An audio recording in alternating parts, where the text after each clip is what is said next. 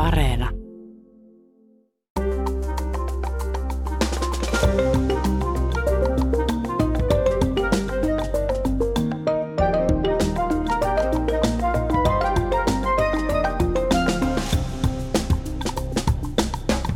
In All Points North today, we're asking who is Finland's next president and what is he going to do in office? For us, foreign security policy is existential.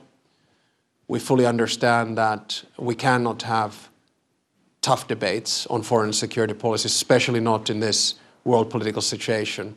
Hello and welcome to a bleary eyed All Points North podcast. I'm Egan Richardson and I was up late last night watching and working the election, as was Zena Iovino. Welcome, Zena. Thanks, Egan. Yes, I was. And the big news today, of course, is that Finland's 13th president is Alexander Stubb. He won 51.6% to Pekka Haavisto's 48.4. That's a narrow but clear three percentage point margin of victory. Also joining us today here in the studio is Teivo Teivainen, the world politics professor who often helps us break down political developments.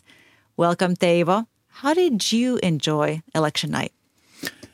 Well, I was commenting it for some international media, uh, and watching it, there wasn't that much surprise there, really. So I thought, as uh, I've seen many election climax moments and tension and all that, so this was pretty lame, which might be good for you know Finnish democracy and all that. But so it was and, more and the nice subdued. thing about one going to congratulate the other to the other's electoral party, that was something they had agreed between the two, I understood mm, beforehand, so it wasn't just Stubb's idea, but it was nice. But it wasn't a landslide victory for Stubb, and, and he's not what Finns typically say they want to see in a president.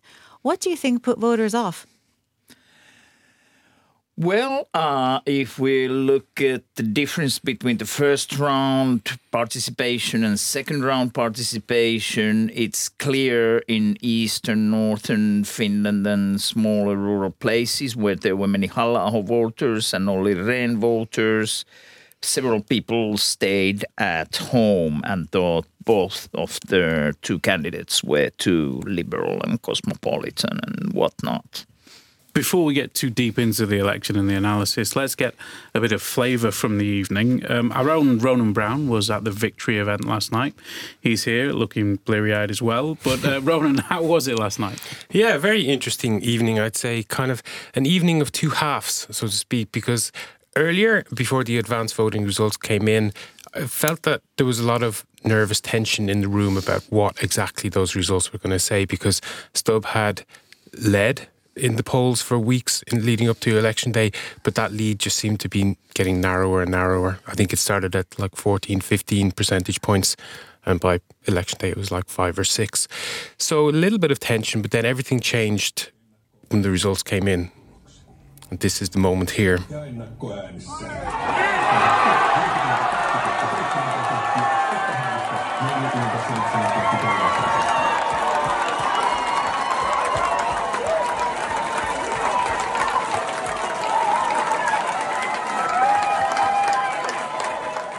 So after that, uh, the room were a lot more willing to talk about Alexander Stubb as president. Um, so it had been a little bit cagey before then, but then they started to open up and really look forward to to Stubb as president. There wasn't a lot of mudslinging in this election. Uh, the candidates did put on a very cordial show. And as Teivo mentioned, Stubb even stopped by Haavisto's election party for a nice little conciliatory message to his supporters afterwards. Uh, how did that look from, from where you were standing? Well, um, Stubb made this point a few times that this was how Finnish democracy works, and he he sort of, without naming any other countries, he sort of said that he couldn't imagine this happening in too many other too many other places, and one country in particular, which has an election this year as well. So it was, I think, the, the first time in Finnish political history that uh, the winner has gone to the other uh, or his his opponent's party before his own. And you spoke to the Prime Minister Petteri Orpo. Am I yes, right? indeed, and he uh, touched on um, the uh, relations with the United States. What would you see as the priority for uh, Alexander Stubb as president? I think that the build-up, the our membership in NATO, make sure that they are uh, take care of our security and build the bridge, a stronger bridge to United States and also between European Union and United States. Now, throughout last night's news coverage, we heard Stubb highlight the importance of U.S. relations, as Orpo did there. But, you know, this is interesting against the backdrop of very recent comments by U.S. presidential hopeful Donald Trump. He said that he might not defend NATO allies in some cases from Russian attack if reelected. And this was a focus of interest for the international media, um, the international situation on the border and with Russia. So when Stubb met foreign journalists last night after he was elected, he wanted to reassure Finns that they are actually safe. Um, I'm very proud of the way in which we've conducted uh, the elections here in Finland. It's been very constructive, very positive, uh, and in many ways very respectful. It's been a victory, I think, for liberal democracy. The reason for that is that for us, foreign security policy is existential. We fully understand that we cannot have tough debates on foreign security policy, especially not in this world political situation. Um, I've lived in the United States, I've studied in the United States, and I'm fully aware that American presidential elections uh, are slightly different in nature. I've been following them uh, from the time when, when Bill Clinton was, was elected. Uh, I'm sure that we all agree on the fact that um, NATO is the strongest military alliance in the world. Collective defense is based on uh, Article 5.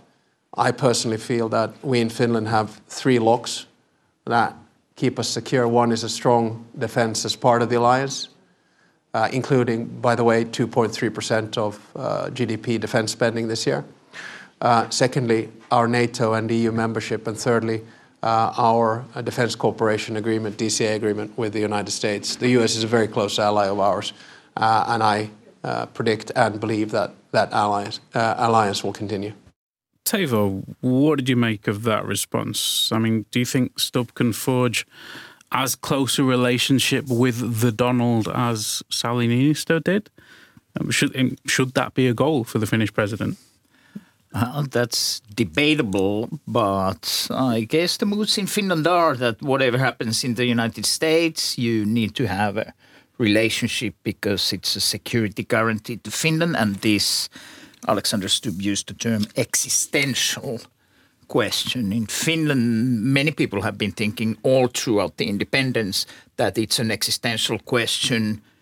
If and when Russia attacks, will someone come and help us? This was the question, and this is the question. And when Donald Trump says things like he said now recently about perhaps encouraging Russia to attack some NATO allies, of course, that touches the nerve of this existential question in Finland. Stubb was, of course, not trying to make a big fuss about it because he wants to keep possibilities to have friendly relationship with Donald Trump, but it's obviously something that touches also his nerve. What about his EU links? I mean, Orpo mentioned an EU-US bridge. I mean, in the current EU situation, is that more of a help or a hindrance with, with Stubb's ideological allies? Well, I think he might play a role there, and Orpo might have a point. Um, if we think of the situation where Donald Trump would be president of the United States, uh, perhaps Stubb a little bit thinking about his electoral campaign here with what would be the closest equivalent to Trump like, you know, uh, political force here, the Finns party.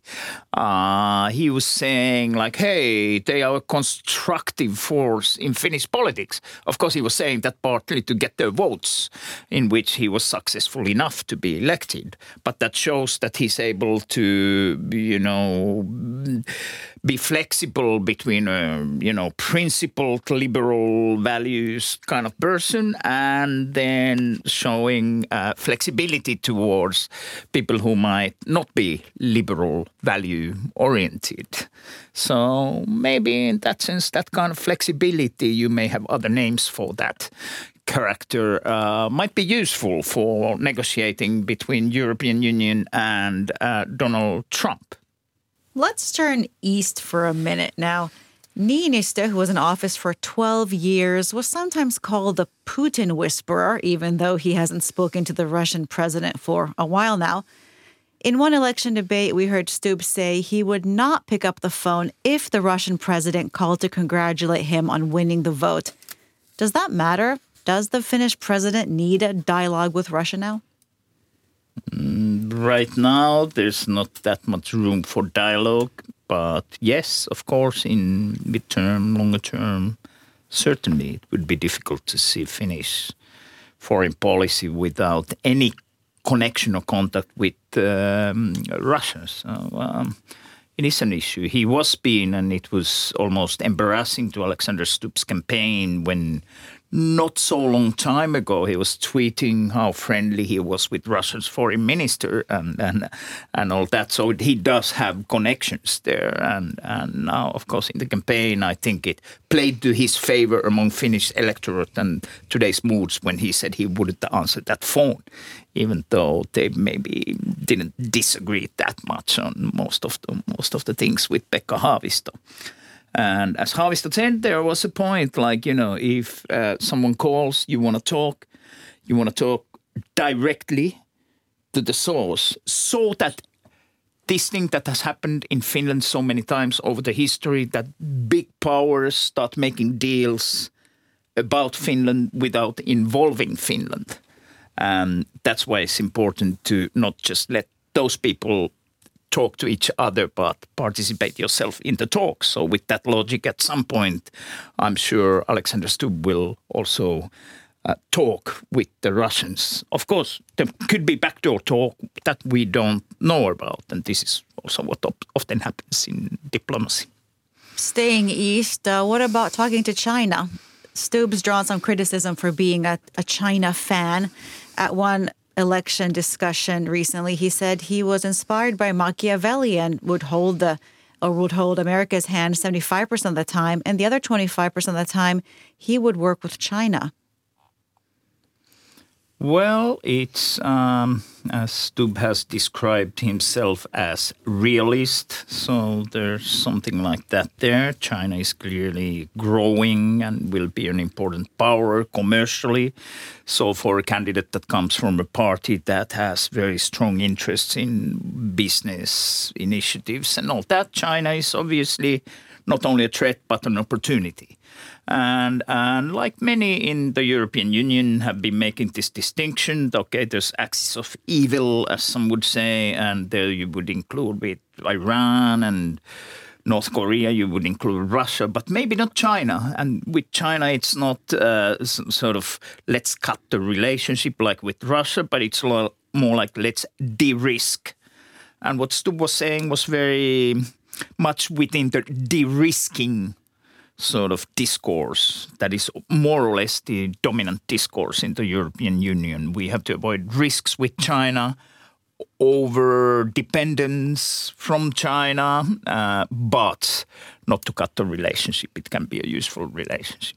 So he's within European mainstream there, really. Just very quickly, I want to ask about Åland um, because for Åland went for voted for um, for Haavisto, uh, not for Stubb. Um, there was a slight difference on the candidate's position on Åland demilitarization. Do you think that played a role? Uh, I think it certainly played a role in how Åland voted. Most of the Swedish speaking electoral constituencies in Finland voted for Stubb. So, uh, and Åland was an exception. I believe it was perceived in Åland that Stubb had given comments that might imply a changing status of uh, whether about demilitarization. Stubb was emphasizing when he talks about something about maybe reconsidering aspects of demilitarization, he wouldn't touch autonomy of Åland, but of course, for many people in Åland, demilitarization is part of the autonomy. And if you attack demilitarization of Åland, you are kind of doing something also with the autonomy of Åland. Is, is that on the agenda now? And I mean, in the wider political context. Hard to see because, as we heard in this debate, sometimes, for example, President Sauli Niinistö was more or less giving comments like, "Come on, come on, calm down, everyone. We are not going to change status of uh, Åland."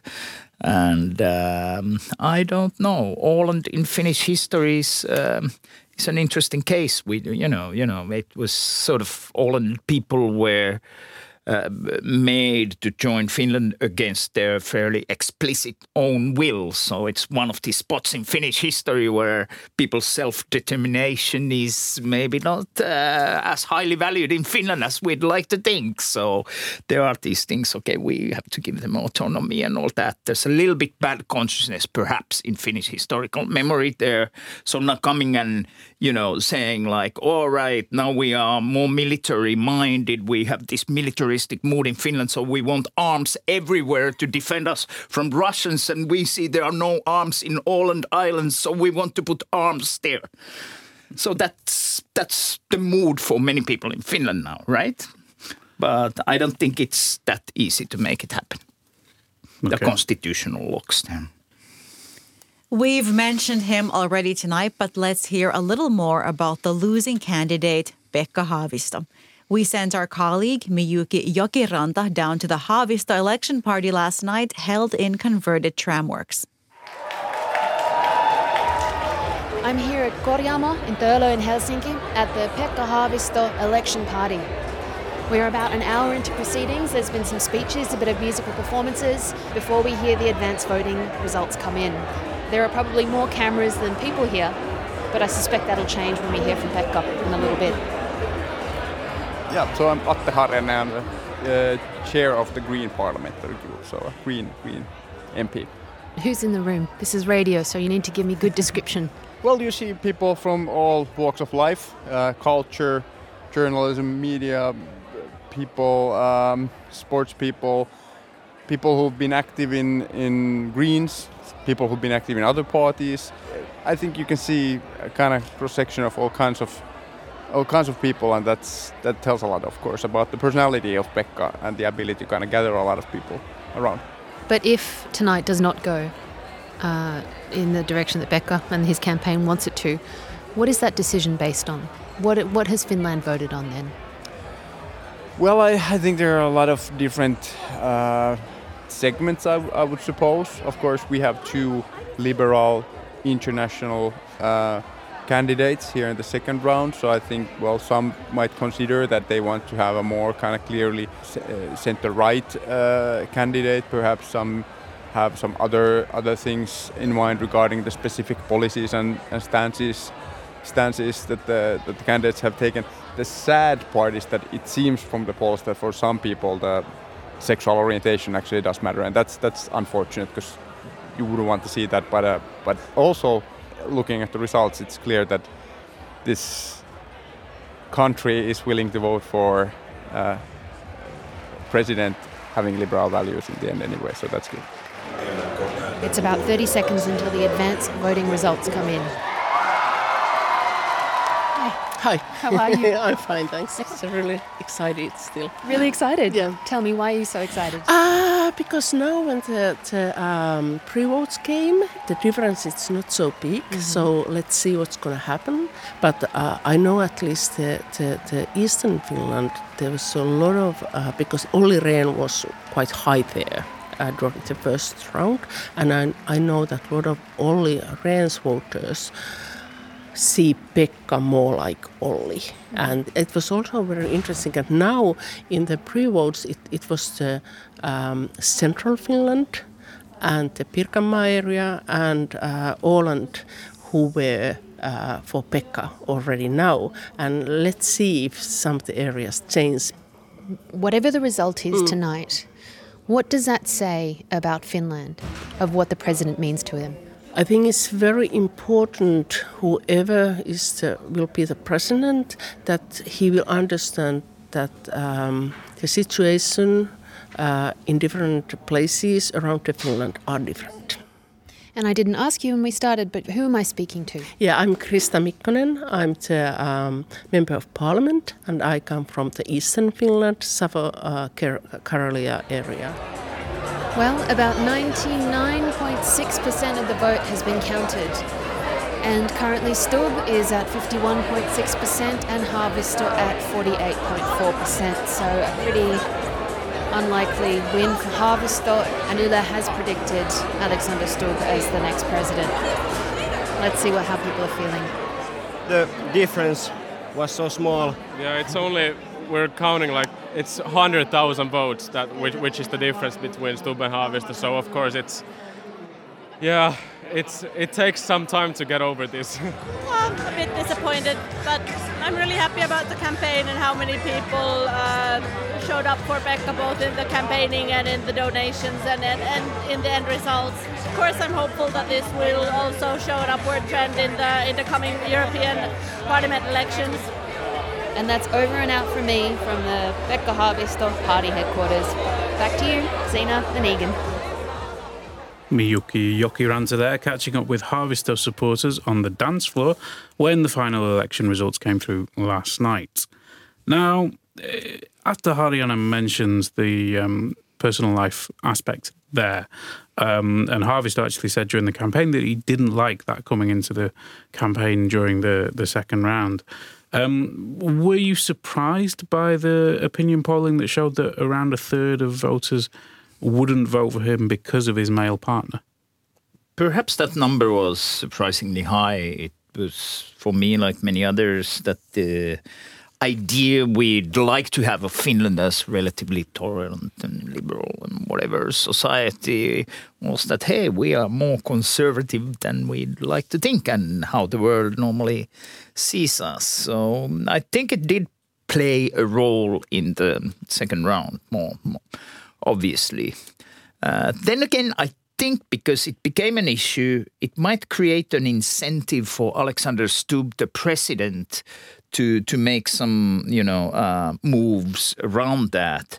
Because now there's a little bit this okay where did you become president because of homophobia in Finland which is a reasonable argument though it's of course simplifying a little bit the story. But if the 40% um, is taken into account with this difference it did play a role. And with the relatively tight margin it's of course one factor. We have to remember some people probably voted for Pekka Haavisto, also because he's a minority kind of oriented president. So uh, it's it's a complicated calculation. But in any case, I wouldn't be so surprised if Alexander Stubb at some point comes with some visible initiative for advancing, you know, uh, understanding and uh, all that about sexual minorities, and it might be something that he could do and perhaps some might say should do in this moment to, to become to clear these doubts. Okay, um, before we go, we should talk about the incoming presidential spouse. The spouse of the president has no formal role, but they have many representative functions. Finland now has its first ever foreign born spouse.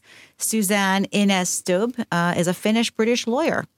I spoke to her just after the advanced voting results came in. So there was this change in the room, and um, and at first I asked her how she actually felt about becoming Finland's first uh, foreign-born presidential spouse.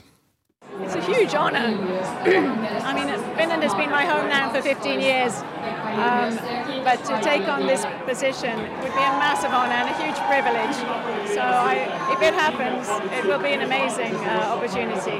Okay, and what would you be your priorities then for, for your time as First Lady, if I can say it like that? Well, I don't know definitely um, what are the expectations of the role and what would absolutely be required, but there are some subjects that I'm interested in trying to push forward, and one is um, family well-being, um, how we can bring people together through sports and music, because I'm interested in both of those. Um, I think there's a need to, to work, and I'd be interested in working with people who are excluded from society in some way, because, for example, they're, they're old or, or older or, and lonely or on their own, uh, or uh, immigrants who, have, um, you know, need to integrate better, um, or young people who have had difficulties. And Suzanne Innes Stubb there talking to Ronan at the Victory Night party. Uh, Teivo, we heard her speak Finnish during the campaign and on election night. Um, what did you make of her language skills? Do you think Finland's ready for a non native speaking presidential spouse?